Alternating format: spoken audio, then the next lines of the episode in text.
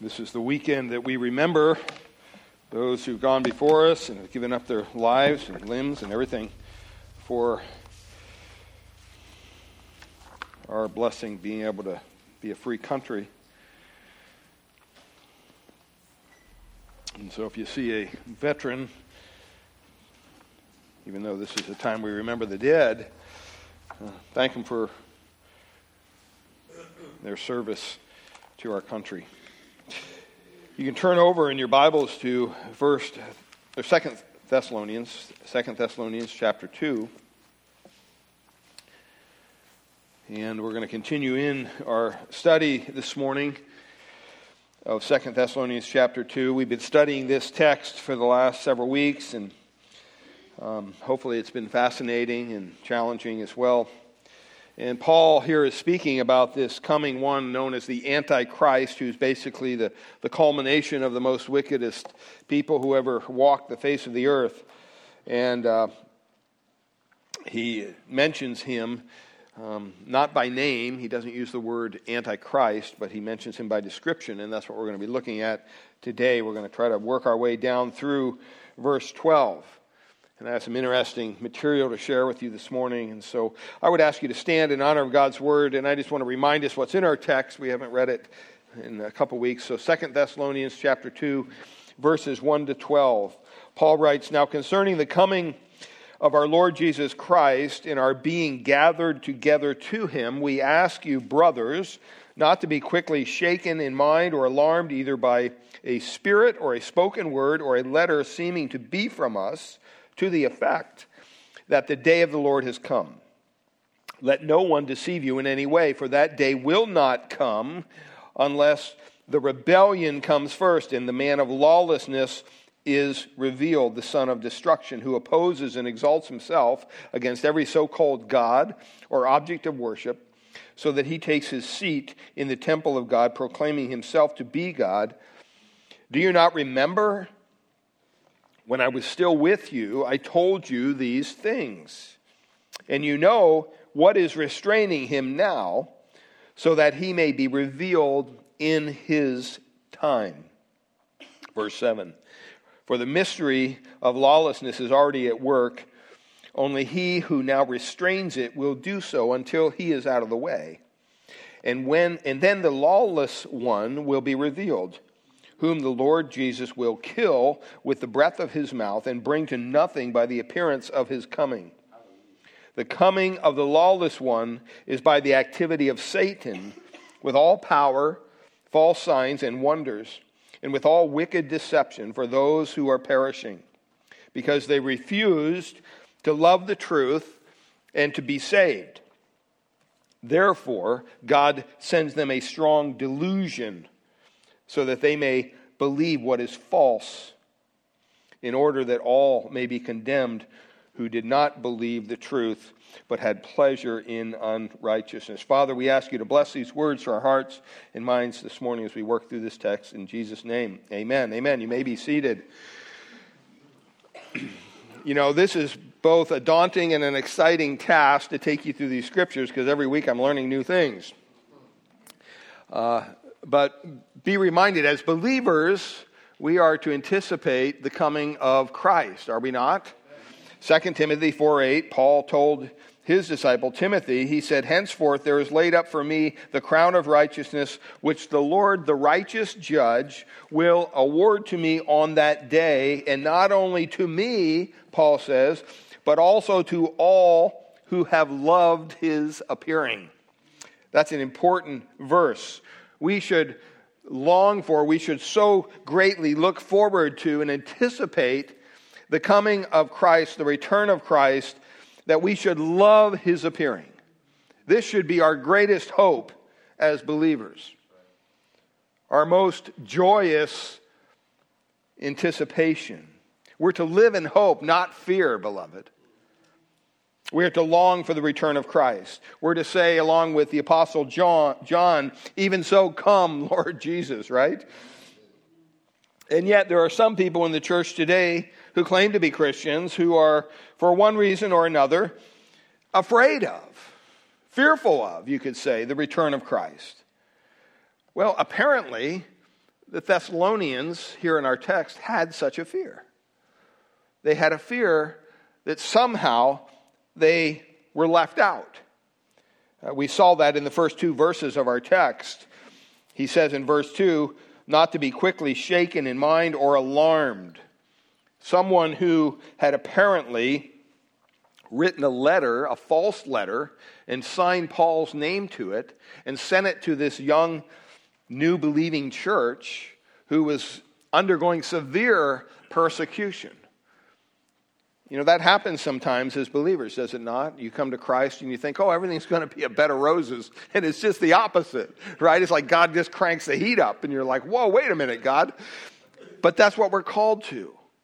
Don't believe the false gospel out there that says, oh, no, you're called to wealth and you're called to prosperity and you're called to health.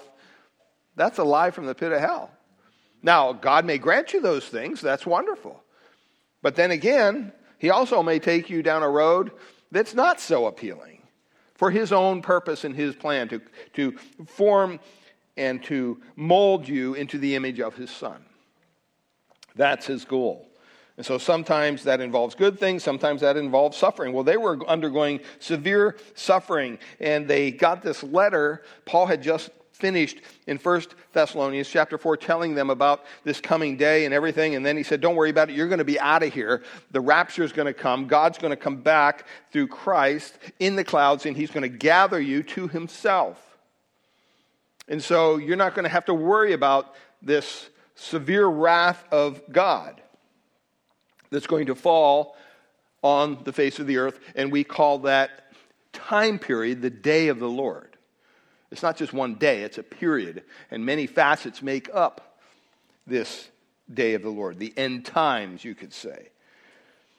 Uh, it's, it's a technical term for the final judgment of God on the ungodly, on those who are not believing.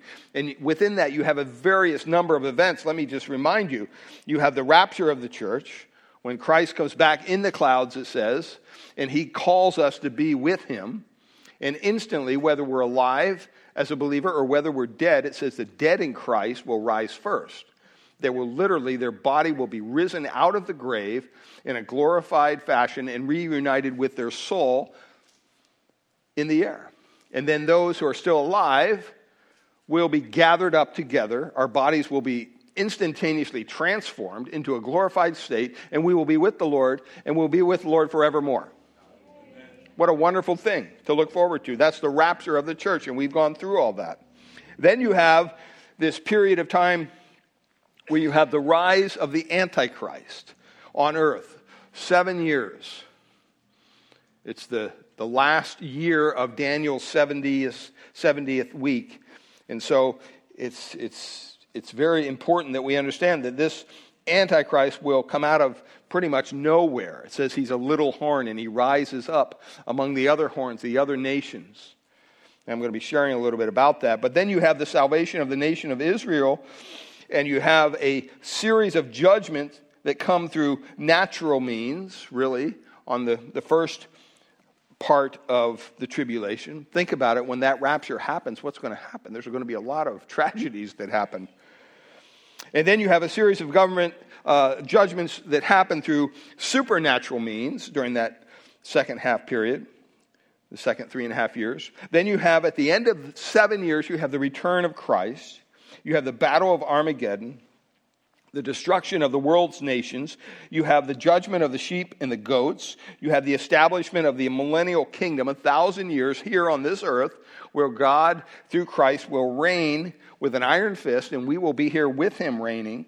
You have the binding of Satan during that time. And then he's loosed for a little while at the end of that period of time for a worldwide rebellion. Then basically you have the destruction of everything we know. The Bible says that the earth and the heavens will be destroyed, God will destroy them, and He will create a new heaven and a new earth, and that's where we will dwell as believers with our God forevermore. So there's a lot of times, there's a lot of details, there's a lot of epochs that make this up. And you know what? What people want to know, the question people are asking is, well, when is this going to happen? That's nothing new. They were asking the same thing. The, the Thessalonians were asking that question. Can you tell us about it? That's the level of their curiosity. And um, maybe they, they feared they weren't ready for the Lord to come back. Maybe they feared, as the case of Thessalonians, they actually missed it somehow because they got this false letter saying, oh no, the Apostle Paul says, now we're in the day of the Lord, and we missed the rapture. Um, Maybe they thought they needed to do something in anticipation of this day coming, so they didn't miss the rapture and end up in the day of the Lord. And for whatever reason, they didn't want to be caught off guard, you could say. And Paul says to them, however, back in, in uh, uh, verse uh, 4 of, of the previous verses, he tells us that you are not in um, you are not in darkness that that day should overtake you like a thief and what he we went through all that. And, and basically he says you know what? As believers as christians you do not belong to the day of the lord. The day of the lord is a day of judgment. That's not for you as christians. You're not in darkness. You're children of the light, he, he went through this whole, this whole uh, explanation. You don't belong in the day of the Lord. Where do you belong? You belong in the rapture, not the day of the law. Lord, the Lord is going to take you out of here before the day of the Lord and all the wrath of God falls upon this earth. And so our spiritual, you could say, preparedness or readiness for the coming of Christ is not related to setting a date or watching a clock or looking for signs. I mean, Lord knows, just look around. We're a lot closer to the day of the Lord than we have been, right? it doesn't take a rocket scientist to figure that out. And I'm going to be sharing a little bit about this, but on the issues they needed knowledge, Paul said, I'm going to give you the knowledge that you need, but I'm not going to tell you what day it's coming. And so he discusses in 1 Thessalonians chapter 4, verses 13 to 18, their need about this new revelation that God gave him about the rapture. And uh, that's the first time it's really mentioned in the scriptures because it is a new revelation. And the character and the nature of the, the rapture, and he explains that whole thing. We've been through that. But nowhere in the Bible does it tell us when this day will happen. You can't fixate a time and date on it. Uh, we refer to the rapture theologically as being the imminent return of Jesus Christ. What does that mean? Absolutely nothing has to happen before he comes back for the, his church. Nothing. It could take place at any time. And the key is to be ready. Jesus Christ wants us to be ready for his return for his church. And when it comes to the day of the Lord and all the events surrounding that and all the, the things that are in the end times, the times and the epochs, he says, you know what, you don't need to know about that. Don't worry about the particulars. As a matter of fact, even in Matthew chapter 24, Jesus himself makes an astounding statement to his followers. He says in verse 36, they're asking him, well, when's this going to happen? Verse 36, he says, but concerning that day and hour, no one knows Wow. No one knows? Well, he must know. Not even the angels of heaven know, nor the Son, but the Father only. Jesus, somehow, in his incarnate state, with his self limitations, did not know at that time his return. You say, well, how can God not know anything? I don't know. I'm just reading you what the Bible says. That's we can ask God when we get to heaven. Maybe He'll tell us. Maybe He won't.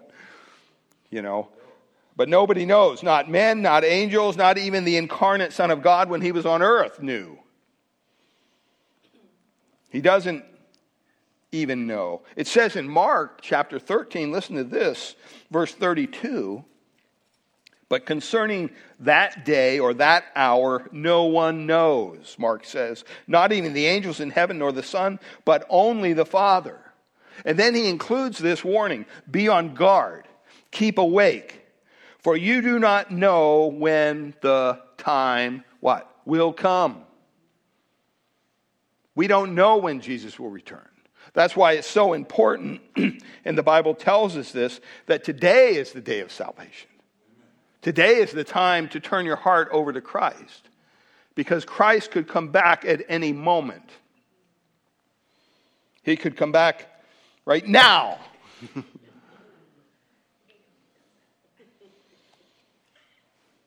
we don't know when.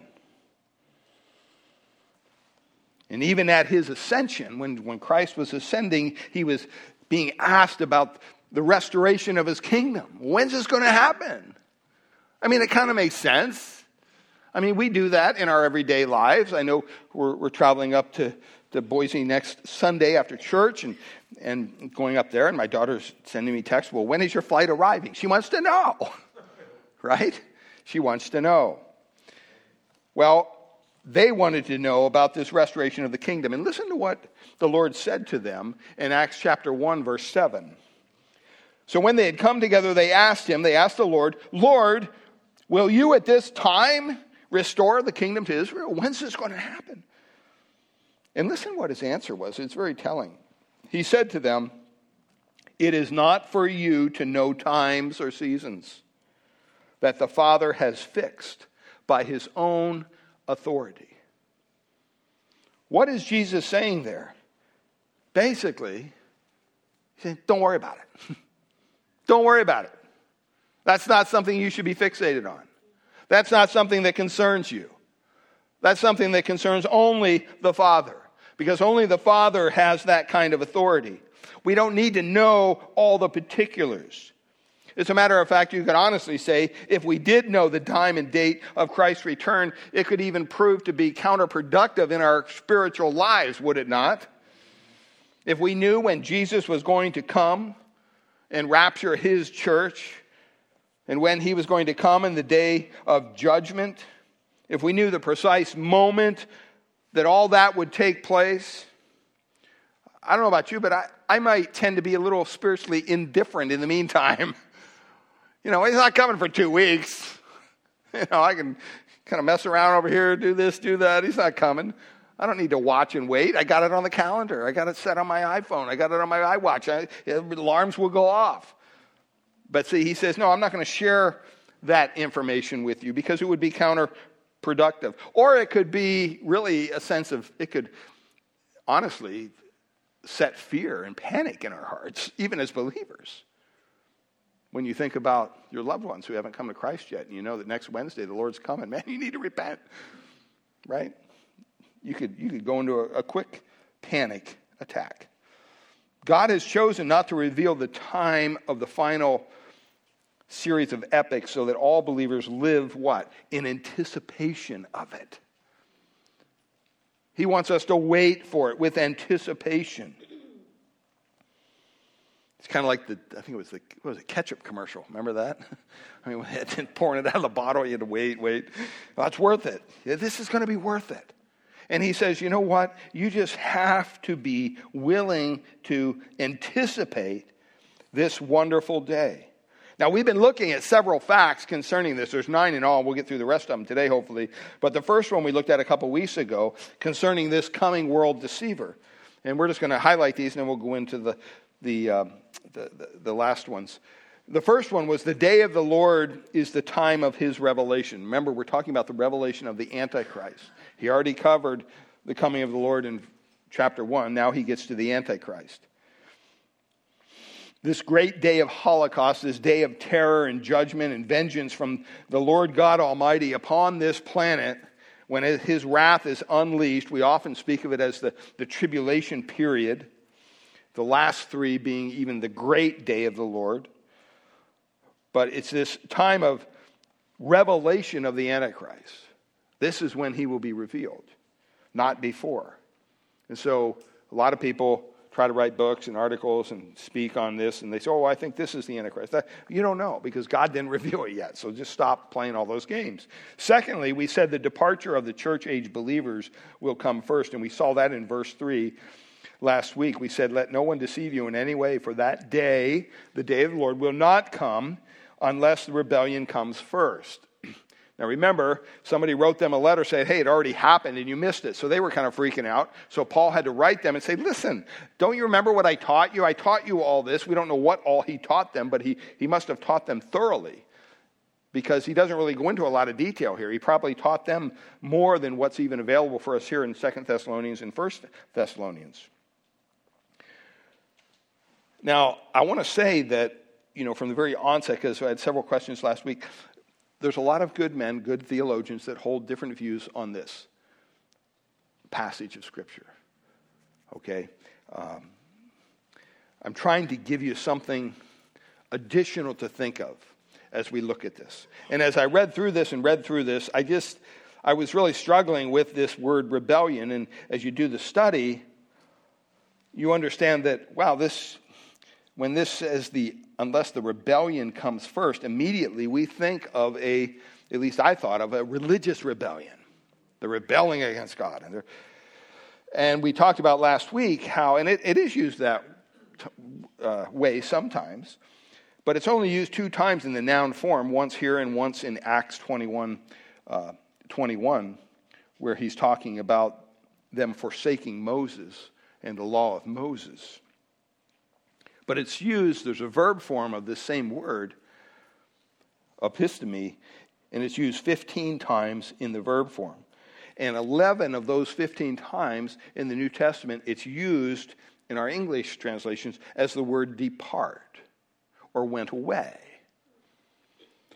Um, the angels came and they ministered to someone, they ministered to Christ, and then they departed. They, aphistemi, they, they went away. Uh, and then we looked, we said, well, there's some trouble here if you take it as being a religious apostasy, a religious rebellion. And good men hold to that view, and I held to that view and still kind of favor it in some form. But I think this other view is rather interesting because in 1 Timothy chapter 4 verse 1 when Paul wrote the spirit expressly says in the latter time some will depart that's that word aphistemi that that verb form that's used 15 times. But he qualifies it remember? He says depart from what? From the faith. He qualifies it as a religious rebellion or falling away and it's the same person who wrote Second Thessalonians, the Apostle Paul. So it's not like you're dealing with a different author.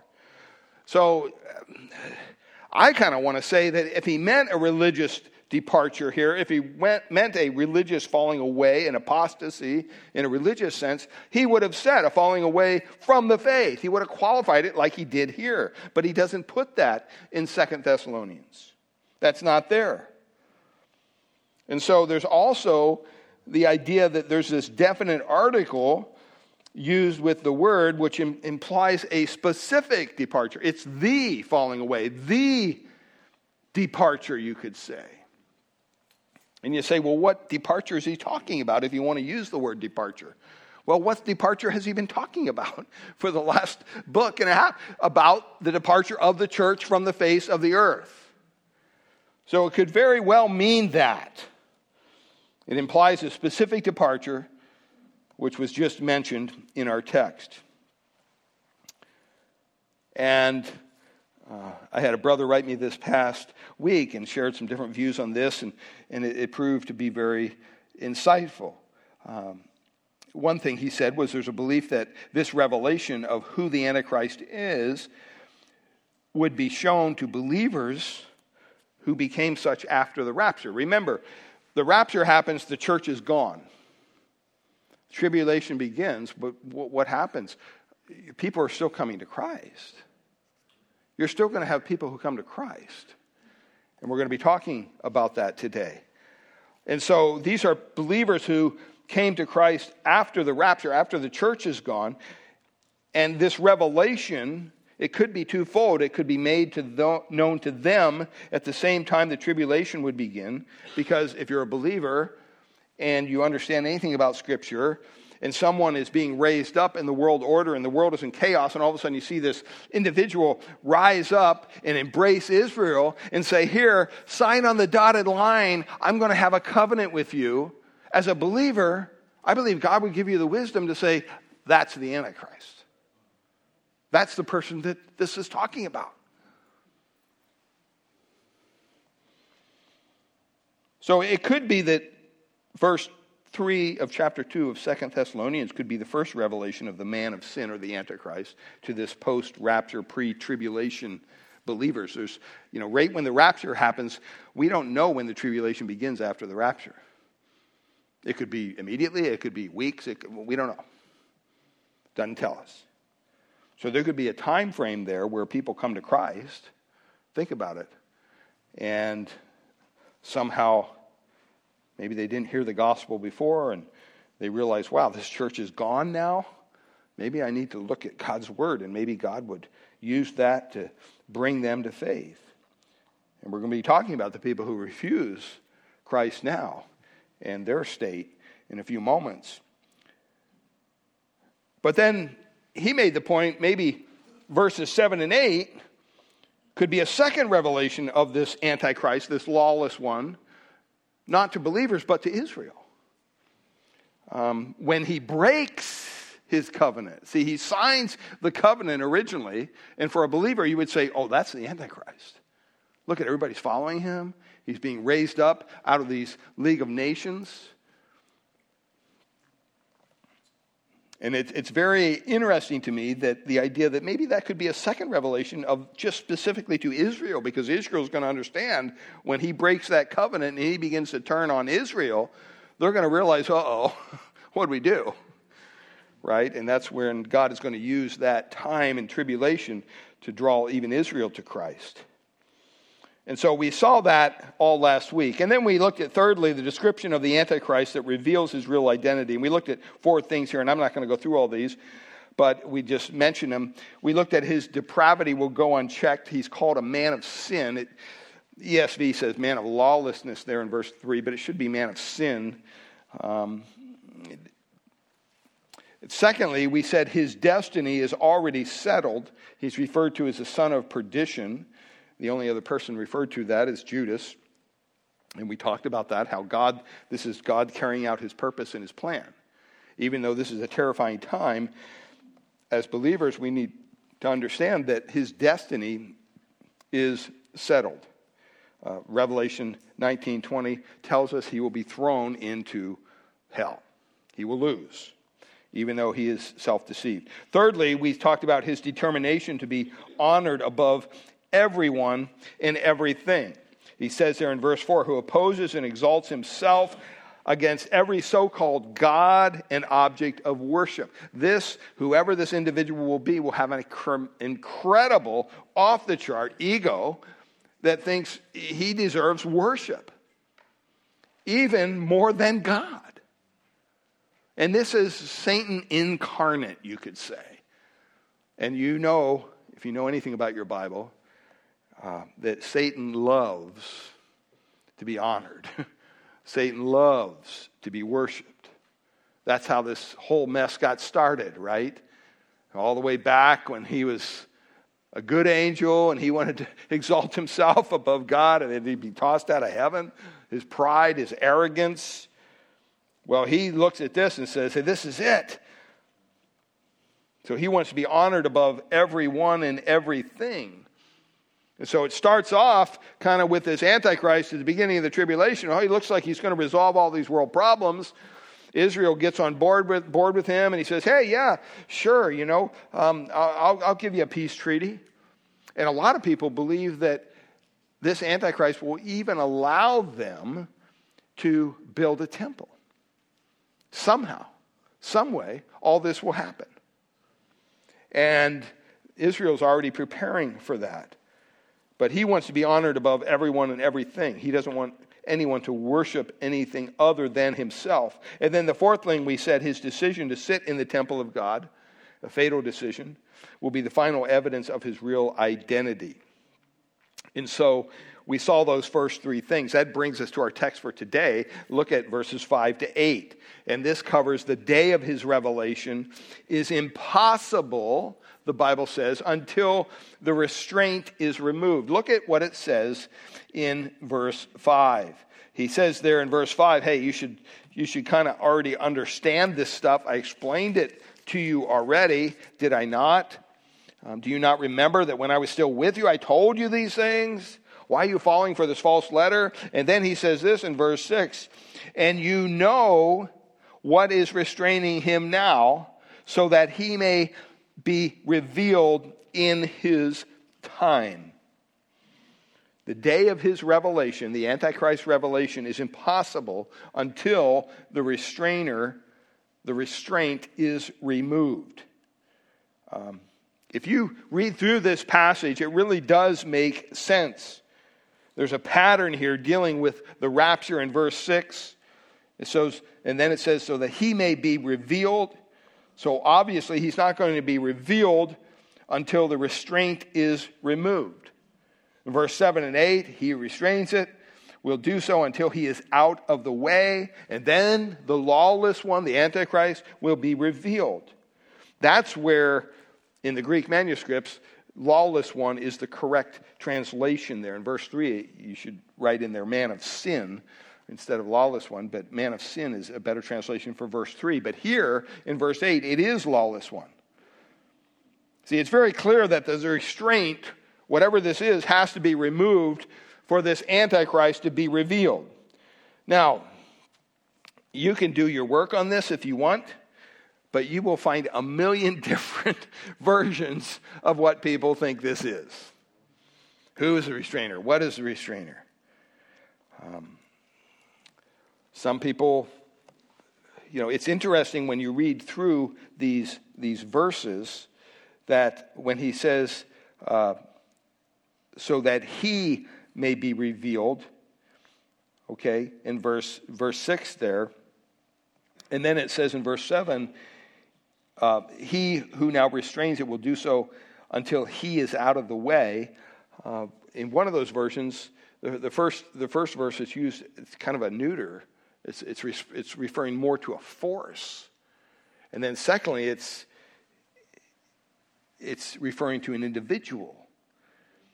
Um, but I think the best, my conclusion, rather than go through all this other stuff, the best translation, the best understanding of this restrainer and who it is, I think the best one is that it is the Holy Spirit, listen, in the church.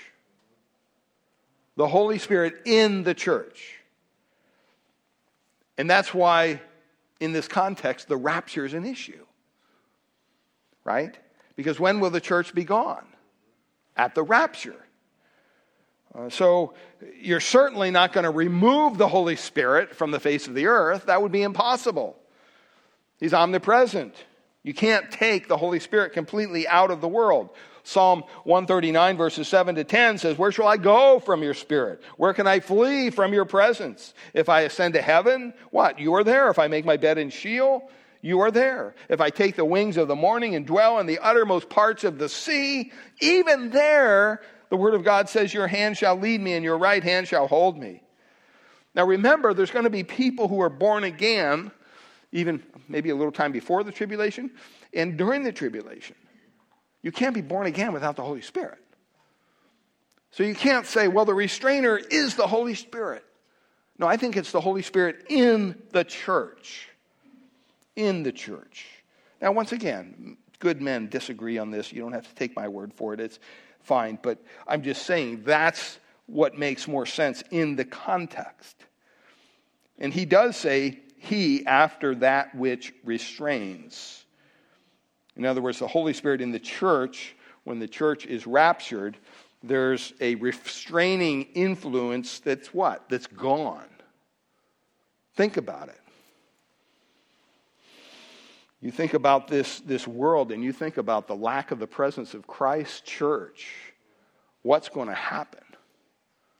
It just boggles your mind. Um, you know, there's a, there's a think tank, a group of individuals it's called the Club of Rome. And you can do research on this. it's basically a sophisticated group of academic political people who basically have this think tank and they talk about world affairs.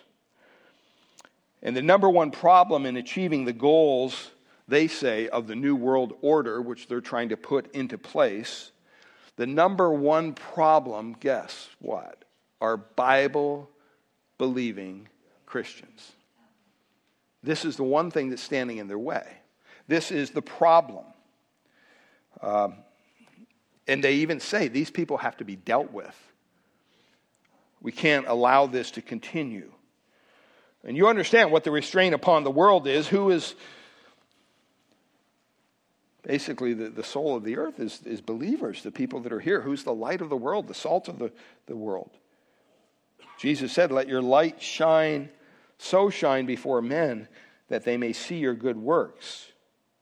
Well, imagine one day when all the believers are pulled out. What's going to happen?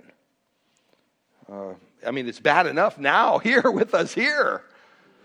I mean, it's, it's, you talk about hell on earth, it's going to be horrible. And this man of sin who is really dedicated, this Antichrist who is dedicated to depravity, to idolatry, he's just going to have a field day with people. Because these are going to be mostly unbelievers that he's dealing with. And anyone who does come to Christ during this time, and there will be a multitude who will come to Christ during the tribulation, they're going to be executed for their faith. Not a pretty picture. And God is even going to have to supernaturally protect a group of Jews who will be a believing remnant who will go around sharing the gospel of Christ. They will have to be protected supernaturally. It's going to be a terrible time on earth. You do not want to be here for this time. So the day of his revelation is simply impossible until this restraint, which I believe the Holy Spirit in the church, is removed. That's what's holding back this whole thing. Now, when you look around and you understand the complacency and the indifference and just the, the lack of commitment of God's people in the church today, I think that we're not ready. We need to be ready for this day. I mean, in our minds, we're thinking, well, if the economy turns around and we can still go to the mall and, and get our milkshakes and our hamburgers, everything's great. No, no, no, this ship's going down. Okay? And, and you want to be on the right side. You want to be on the, the side of Christ. May God help us if that doesn't resonate in your hearts. You know, I mentioned this Club of Rome, and I, I just want to read a little bit from an article that I, I get. It's an old article, but it kind of describes what this group of people is all about. It's basically a group of Anglo American financiers and industrialists who started this. It's called the, the Club of Rome.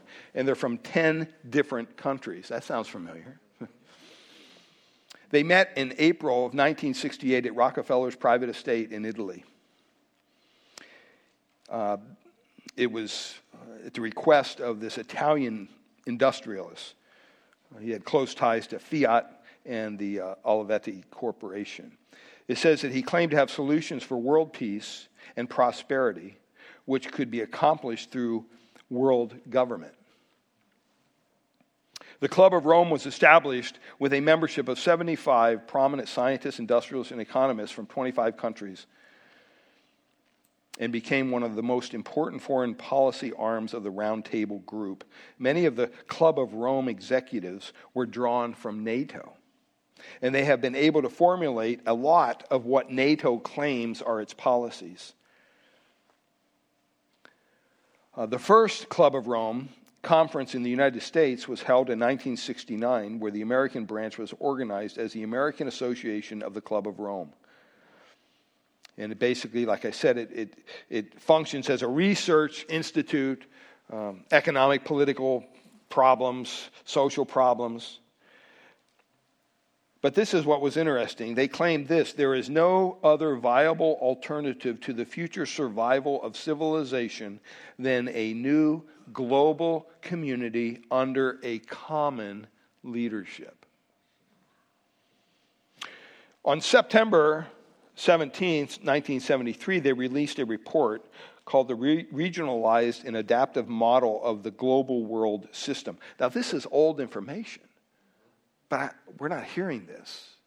I didn't know this before I read this, which revealed the, gl- the club's goal of dividing the world into 10 political economic regions called kingdoms, which would unite the entire world under a single form of government. This is back in 1973, beloved. These regions are North America, Europe, Japan, South Africa, Australia, Asia, South America, North Africa, uh, Middle East, Central Africa, India, and Indo- Indochina, and China. They didn't use the term kingdom because they thought that would be too problematic. Uh, listen to this Howard Odum, a marine biologist at the University of Florida, who's a member of the Club of Rome, by the way, was quoted in August 1980 in the edition of Fusion magazine. He said this It is necessary, listen to this, that the United States cut its population by two thirds within the next 50 years. He didn't say how this would be accomplished. However, one of their reports, Limits to Growth in 1973, dealt with the problem of overpopulation. During the Carter administration, a task force was appointed to expand upon this report. And on July 24, 1980, a two volume document called the Global 2000 Report, which had been written by former Secretary of State Cyrus Vance, was, report, was presented to President Carter and then uh, Secretary of State Muskie. It attempted to project global economic trends for the next 20 years and indicated that the resources of the planet, listen, were not sufficient enough to support the expected dramatic increase in world population. The report called the population of the United States, this is just alarming to me, to be reduced by 100 million people by the year 2050. About six months later, the Council of Environmental Quality made recommendations based on this report called the Global Future A Time to Act. They suggested an aggressive program of population control, which included sterilization, contraception, and abortion. In 1982 of August, an executive intelligence review published a report called Global 2000 Blueprint for Genocide which said that the two aforementioned presidential reports are correctly understood as political statements of intent. The intent on, on the part of such policy centers as the Council on Foreign Relations, the Trilateral Commission, and the International Monetary Fund to pursue policies that will result not only in the death of the 120 million cited in the reports, but in the death of upwards of 2 billion people by the year 2000. Throughout the world, the Club of Rome has indicated that genocide should be used to eliminate people who they refer to as useless eaters. This would be accomplished by using limited wars in advanced countries and even a limited nuclear strike as a strategic, at a strategic location, starvation through created famines, and diseases in third world countries. Um, this echoed their earlier plan. Um,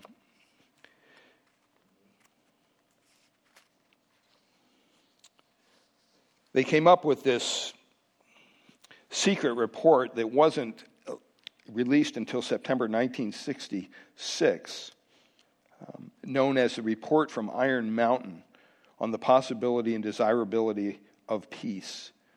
It appeared to be a blueprint for the future of this country and contained recommendations that included plans for government control and manipulation, depopulation, gun control, disarmament. This is back in 19 well prior to 1966, an international police force and concentration camps. The report stated some of the invisible functions of war. so they're looking at war as a positive thing. It's kind of interesting. It provides antisocial elements with an acceptable role in the social stru- stru- structure. The younger and more dangerous of these hostile social groupings have been kept under control by the selective service system Man destroys surplus members of his own species by organized welfare, enables the physically deteriorating older generation to maintain control of the younger and maintain, maintain control of the younger, destroying it if necessary. Um, the report made this observation War has provided both ancient and modern society with a debatable system for stabilizing and controlling national economies. No alternative method of control has yet been tested in a complex modern economy that has shown it to be remotely comparable in the scope of effectiveness. War fills certain functions essential to the stability of our society. Until other ways of filling them are developed, the war system must be maintained and improved in effectiveness. Uh, in a novel called The Ceremony of the Innocent in 1976, the author Taylor Caldwell said this. She said this There will be no peace in the tormented world, only a programmed and systematic series of wars and calamities until the plotters have gained their objective. What it is? Here's what she says An exhausted world willing to submit to a planned Marxist economy and total and meek enslavement in the name of peace. And then it goes on and it, it, it introduces the AIDS virus. And it talks scientifically about where that came from, which is just freaky. And it doesn't even, this was written way before COVID. But listen, folks, something's going on in the world. And we mentioned it before. The spirit of Antichrist is active now. Even though we may not know who this individual is, it's definitely been active for years and years and years from the very beginning. And he will not rest until he believes he achieves his goal. Well, fifthly, here's the fifth thing his destruction will come when our Lord returns in all his glory. Amen? Amen. We don't, you know, I read all that just to put some things in context. I mean, you, read about what these governments have done in the past, and then you put that in light of COVID and Fauci and all the stuff that's going it's crazy. I mean, these people are, are definitely trying to manipulate things to turn our world into a one world government. And you can do all the research your own, on, on your own on, on the web and find these facts to be true. But his destruction is coming. It's said there in verse 8 whom the Lord Jesus will kill with the breath of his mouth and bring nothing bring to nothing by the appearance of his coming. Notice here, he doesn't use the words in the original language for annihilation. He says no, because he won't be annihilated. He used words that describe those who are in hell forever.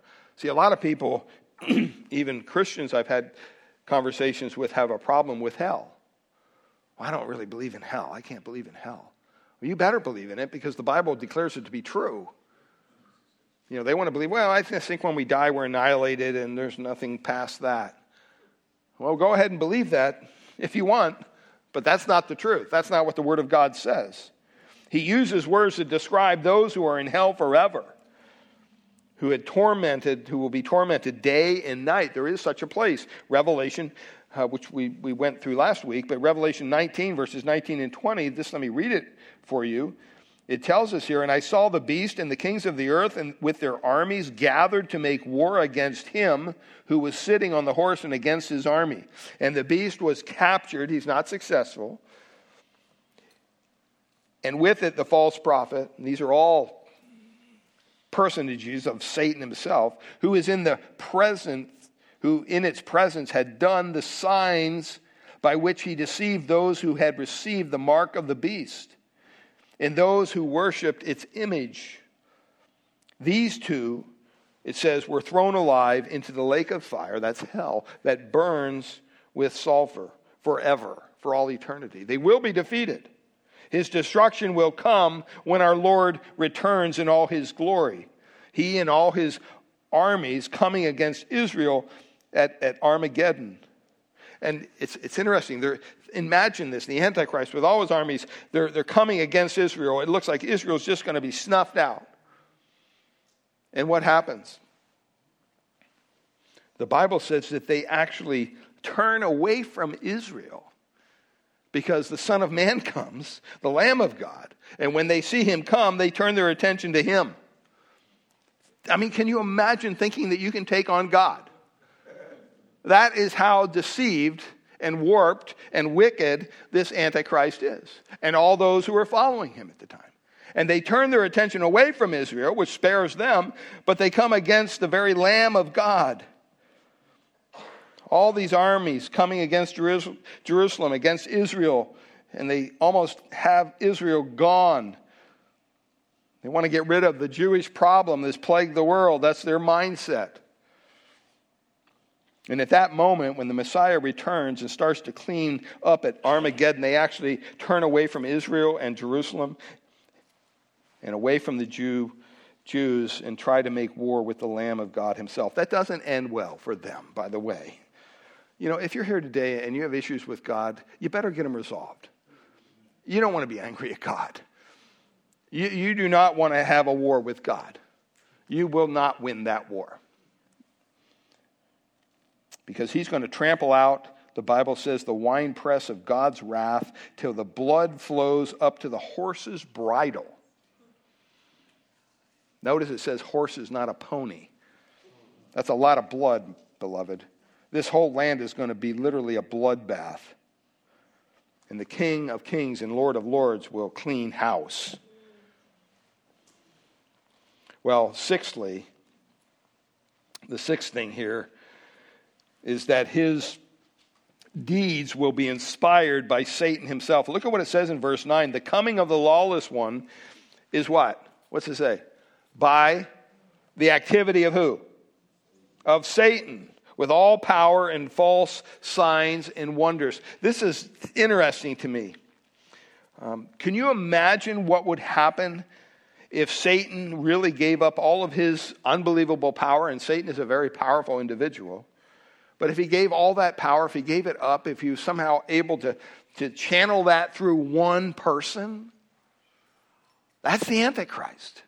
That's exactly who the Antichrist will be. He's going to do that in the life of both the Antichrist, the false prophet. We read those who are coming is, is, is it's after the work of Satan, Satan incarnate, you could say. And Satan is, is causing this with his power certain signs and wonders. I mean, these are the same words that describe what Jesus did with his apostles. He performed signs and wonders and miracles, but the Satan does it with an element of deceit. So the Antichrist and the false prophet will perform signs. He, they will be able to perform wonders and miracles, even. And the Bible says that false prophets will arise, Jesus said, who will perform signs and wonders, if it was possible, even to, uh, even to deceive the elect. If it's possible, it's not possible. But if it was, well, that would be the way to do it. I know a lot of people in the church today, beloved, that's what they're after. They're after signs and wonders, miracles. That's all they're searching. And when you explain to them, look, this is, this is a dead end street here. You're, you're barking up the wrong tree. They don't want to hear it because they really believe that, you know, up at Bethel Church in Redding, when the, the gold flakes come out of the sky, that literally God is raining down flakes of gold upon their church. They don't tell you there's a guy up there with a bag of, you know, little gold flakes that aren't worth hill of beans, putting them in the air conditioner duct. And our, people are so stupid today to believe this stuff. Or you have these miracle working healers, you know, they'll sit somebody down and they'll say, Oh, look, your legs are, are crooked, you know, let me, oh, God's growing the other one. It's all manipulation. But these false Christ, this Antichrist will literally be able to perform signs and wonders. the NIV, which I usually don't refer to, But the NIV here translates it this way The coming of the lawless one will be in accordance with how Satan works. And listen to this, I love this translation. He will use all sorts of displays of power with signs, signs and wonders that serve the lie. Serve the lie. See, that's the whole point. Uh, turn over to Revelation chapter 13 quickly. I just want to read this text for you. Revelation chapter 13. Let me show you how Satan is behind all this and how there will be miraculous things happening by his hand. In Revelation 13, verse 4, it says, And they worship the dragon, for he had given his authority to the beast. These are all elements of Satan. And they worship the beast, saying, Who is like the beast and who can fight against it? In other words, wow, this is just too much power for us. We don't know what to do. Look down at verse 12. It exercises all authority of the first beast in its presence and makes the earth and its inhabitants worship the first beast whose mortal wound was healed. So he was mortally wounded and supernaturally, not by God, healed. Verse 13 says, It, sh- it, it performs great signs, even making fire come down from heaven to earth in front of people. These are all these signs that this individual is able to, and Satan is able to perform. Verse 14, and by the signs that it is allowed to work, notice he's allowed to do it under the hand of authority of God, in the presence of the beast, it deceives those who dwell on earth, telling them to make an image for the beast that was wounded by the sword and yet lived. This is unbelievable. His deeds his deeds of the false prophet. All these, they urge all the religions of the world to support this one individual, the Antichrist, and his global agenda. His deeds will be inspired by the devil himself. Well, look at verse 10 because we see our seventh thing here out of nine. His deception will affect those that perish. And this is important. This is very important. You listen and I say, Praise God to that.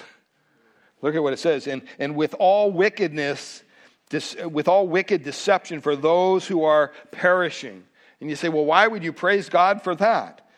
Uh, by that I mean that his deception will not affect those who believe. It will not affect those who believe. This is an incredible passage. And it really speaks to the idea of whether or not people have a second chance after the rapture in the tribulation. Some people believe that after the rapture, if you've heard the gospel and you've, you haven't come to Christ and all of a sudden the church is gone, guess what? There's no hope for you. There's no hope for your salvation because you already willfully rejected the message of the gospel. That may be true. We don't know. But there's another side to this as well. It's very comforting, it should be, for believers. Because it says, and with all wicked deception for those who are perishing because they refuse to love the truth and so be saved. In other words, it's only unbelievers, only unbelievers, listen to me, who will be affected by this deception. Well, what's the deception? What's the big lie here? Look at Revelation 13 8. Jump back there real quick. This is interesting. Verse 8 says, Revelation 13 8, and all who dwell on the earth will worship it. Listen, everyone whose name has not been written before the foundation of the world in the book of life of the Lamb who was slain. Who worships the Antichrist? All those who are not saved, those who are not believers. In, in Revelation 17, chapter 17, verse 8, we read about this Babylon the Great, this harlot woman who's riding on the beast. And it says in verse 8 of Revelation 17, the beast that you saw was and is not, and is about to rise from the bottomless pit and, and go to destruction and the dwellers on earth, listen, whose names have not been written in the book of life from the foundation of the world, will marvel to see the beast because it was and is not and is to come. I mean, this is incredible. Those who take the mark of the beast, beloved, will only be unbelievers.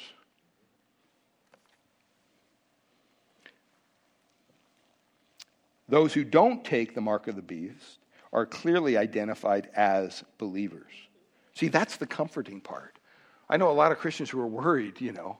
You hear them sometimes.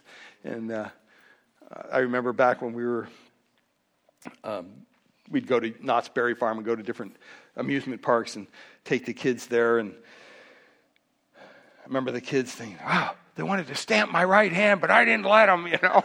It's like, okay, that's not the mark of the beast. I mean, it's a lot more than that. You know, it's going to be a lot more than that. Um, the Bible is very clear about that. Um, but no believer will be taking the mark of the beast. And the reason I point this out is this is apparently the key that causes people to worship this person instead of God. Somehow that, that triggers their, their, their worship of this Antichrist. Um, believers are going to know it. They're going to say, Well, I'm not going to take that mark. Now, will they suffer as a result? Definitely. The Bible says if you don't have that mark during that time, you're not going to be able to buy or sell. You're, not, you're going to have a hard time. But believers will be willing, as they always have throughout history of the world, put up with a little bit of hard time for doing what's right and honoring before the Lord. so believers will know it. They won't take the mark of the beast, but they will suffer, even to death. Well, verse, or the, verse 11 gets us into our eight point here quickly as we wrap this up. The delusion will come from God Himself. Look at what it says. This is amazing to me. It says in verse 11, therefore, this lie, this delusion, God sends them a strong delusion Therefore, what does that mean? You got to find out why that word is therefore. You go back to verse 10. It says, because they refuse to what? To love the truth and to be saved, okay? Uh, because they refuse that, therefore, God sends them a strong delusion so that they may believe the lie, literally, is what it says. ESV says what is false, but literally in the original language it says that they would believe the lie. This delusion, this will come from God Himself. Um, it's simply the judgment of God upon those who reject the message now. See, that's why I said today is the day of salvation. If you're here and you don't know Christ, you need to get right with God. You need to turn from your sin and turn to the Savior.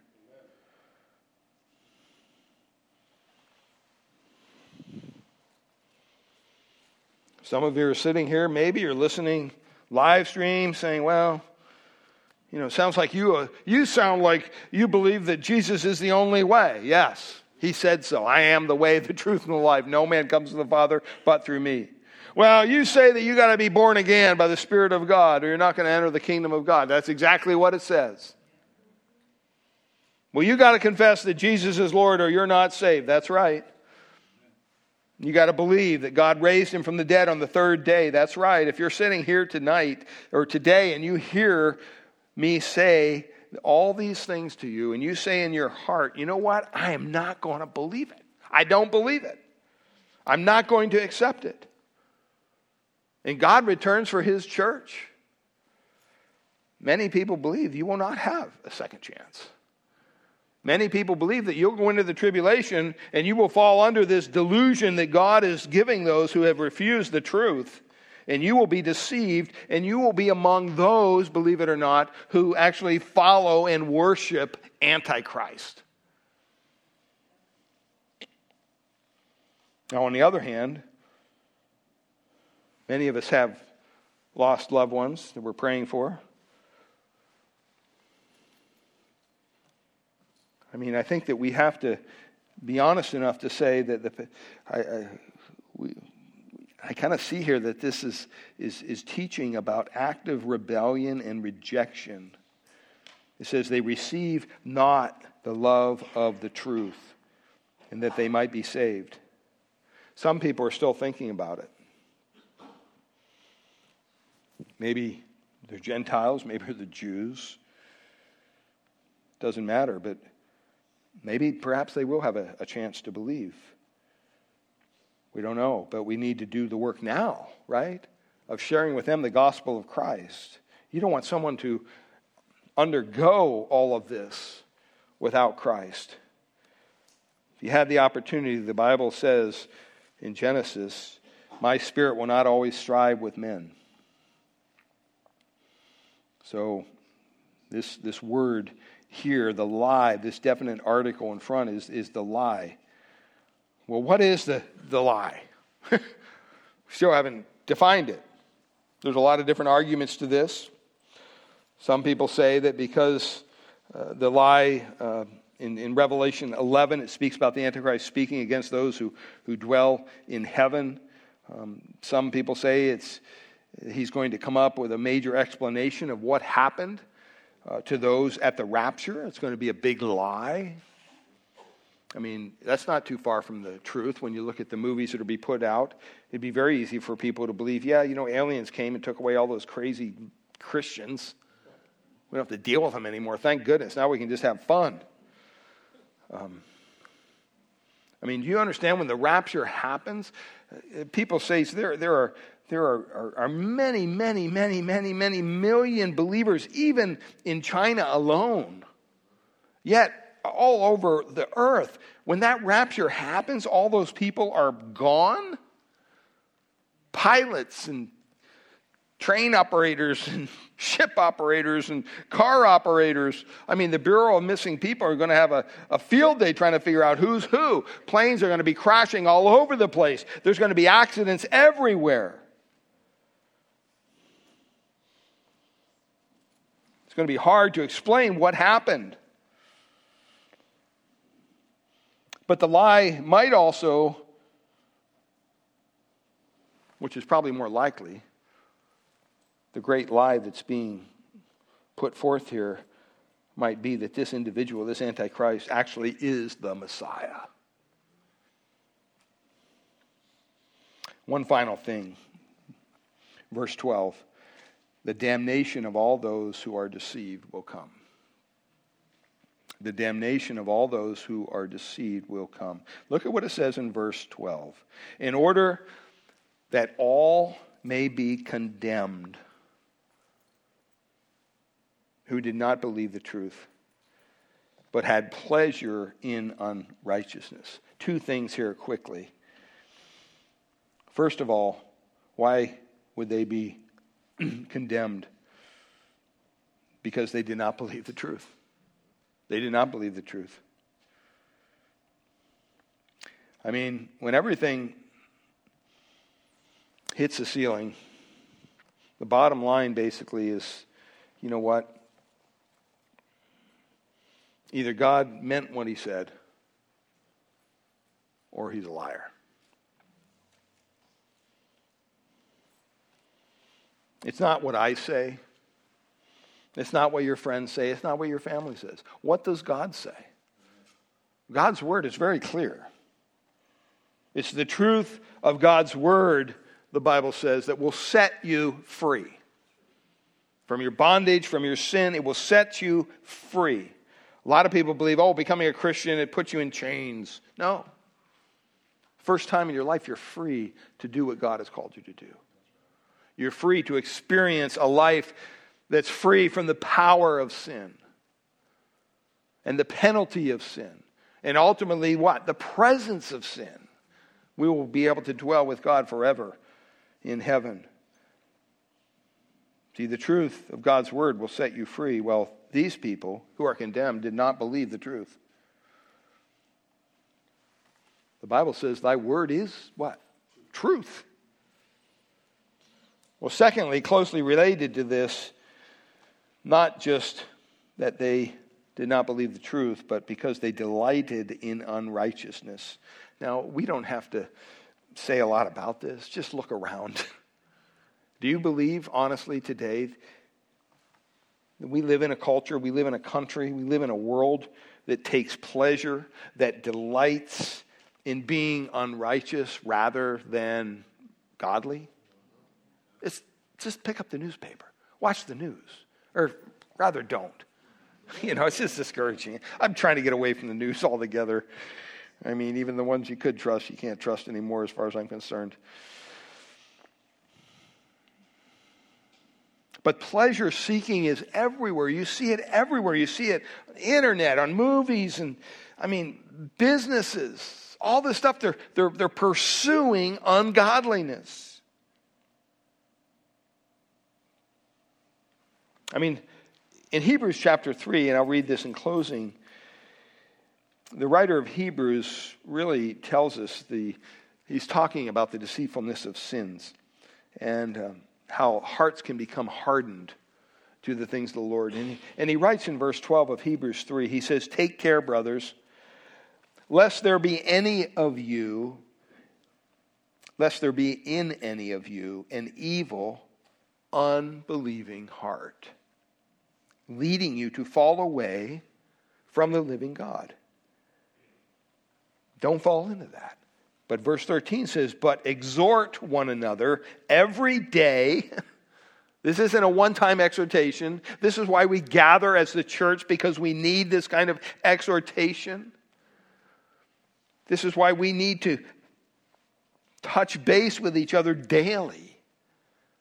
I mean, if you're living your Christian life thinking that somehow Sundays are good enough and that's all you need to do to get your fill of the Word of God, and your fellowship with the fellow saints, you are deceived.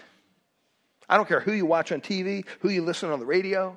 If you're not fellowshipping with the body of Christ and coming out physically and sitting your butt in a chair while someone teaches the Word of God, you're missing it.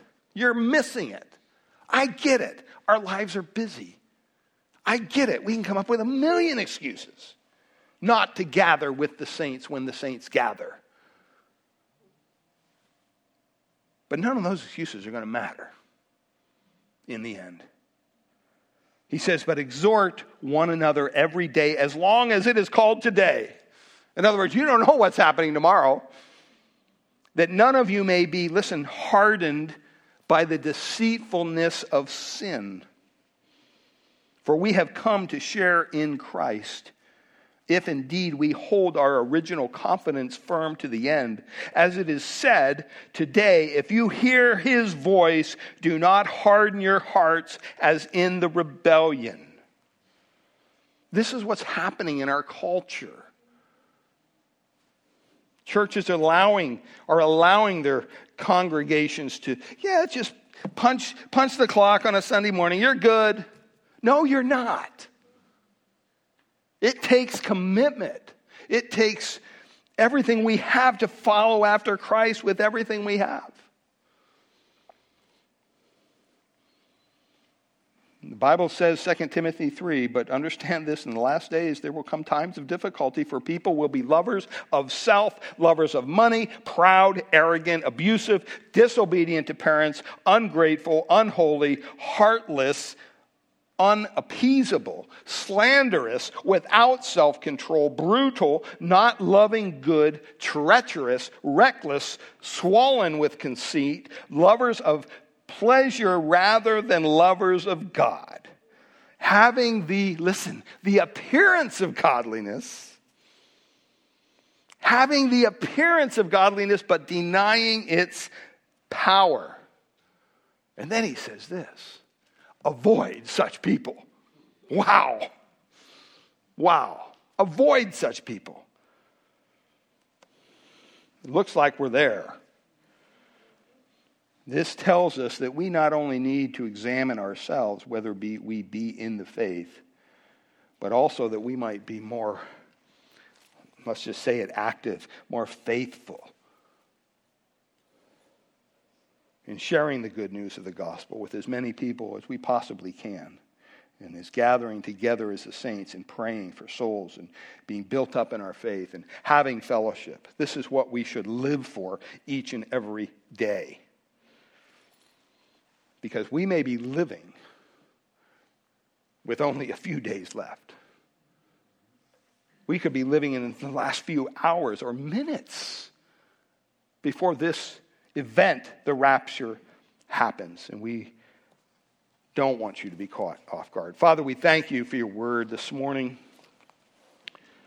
Lord, we, we know that a lot of what we read this morning, we studied, is debated by a lot of good men, good theologians. And I'm not up here saying that I have it all right either. I'm just trying to understand what your word says. But the more we look around, we see things that are being taken, uh, being done, that are literally coming out of the Bible. Things that the Messiah said would happen are happening all around us. It's happening right in front of our eyes. And yet we know the enemy of our souls is blinding the minds of those that have yet to believe,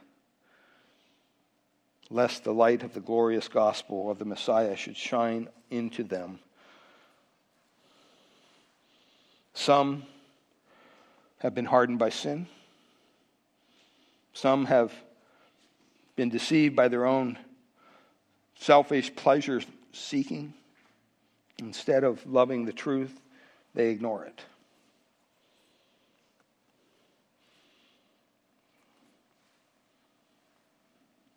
But Lord, we thank you for the power of the Holy Spirit. Lord, we thank you that you are still able to work in the hearts and lives of people, to draw them out of darkness and allow their delight to be in you, in you alone. Father, we know that this day is coming. And Lord, we know that you have provided for us a way out. So we wouldn't have to undergo this day of the Lord, this wrath that you unleash here on this planet. Lord, help us not to fall for the lies. Help us not to put our faith, our trust in government, thinking that somehow they have our best interest at heart. That's clearly not the case. Lord. Our, our hearts, our souls need to have trust in Christ and Christ alone for the salvation of our souls. If there's anyone here who's within the hearing of my voice, whether you're here physically or listening online, and you have yet to put your faith, your trust in Christ, what are you waiting for? What are you waiting for? You need to commit your life to Christ. You need to turn from your sin, turn to the Savior, and pray a simple prayer Lord, be merciful to me, a sinner.